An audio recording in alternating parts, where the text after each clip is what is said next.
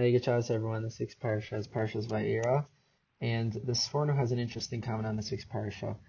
Oftentimes when we read this week's parsha, we say, how could Hashem possibly take away Paro's free will? It says Vayichazek Es Lev Paro, or it says Vayichabed Es Lev Paro, and we often think that Hashem took away Paro's free will.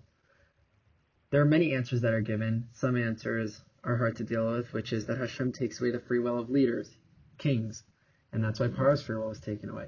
Others suggest, you know what, his free will was taken away because that was only in Mitzrayim. It was a scenario in which his free will had to be taken away. The Sforno suggests another answer, which is that Hashem never actually took away Paro's free will. There are two words used. The first word used is kibud lev, and the second word used is chizek halev. Chizek and kibud. Kibud means heavy or hard, and chizek means strong. Kibud is Hashem made Paro's heart heavy. He hardened it. And Chizek Halev is, his heart was stronger. When you, when you refer to Kibur Halev, that's more negatively viewed, which is, it's a heavy heart. Your heart is tied up. Chizek Halev is strong, strong-hearted, persistent. Kibud is a form of stubbornness, versus Chizek, which is this courageousness, this boldness. Hashem never actually was Kibud Lev Paro. Hashem was only Vayichazek Es Lev Paro. If you look throughout all of the parsha, this parsha, next parsha, it never says that Hashem was kibud es lev paro. It only says veichazek es lev paro. Hashem went out of his way to give Paro more free will than he actually had.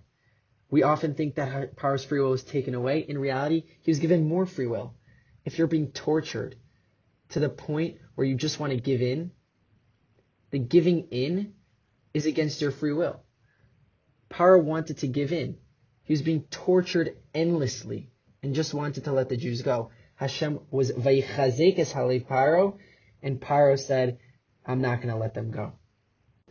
The reason Hashem gave him this ability to defy him was because Paro would have allowed the Jews to go for the wrong reasons.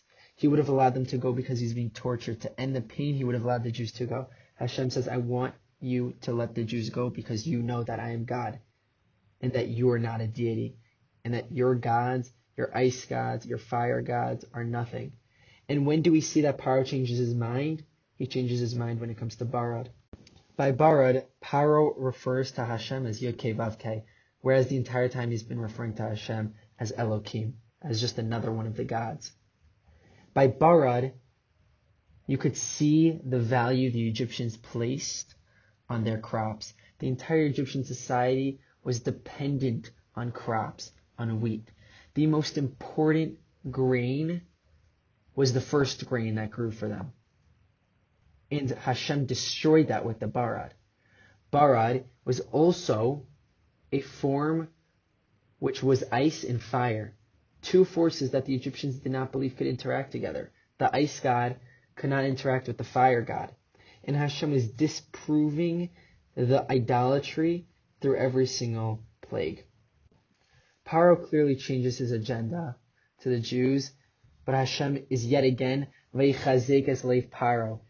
And he doesn't necessarily take away Paro's free will, but rather he gives him this strength to continue forward even through the torture and through the yisurim.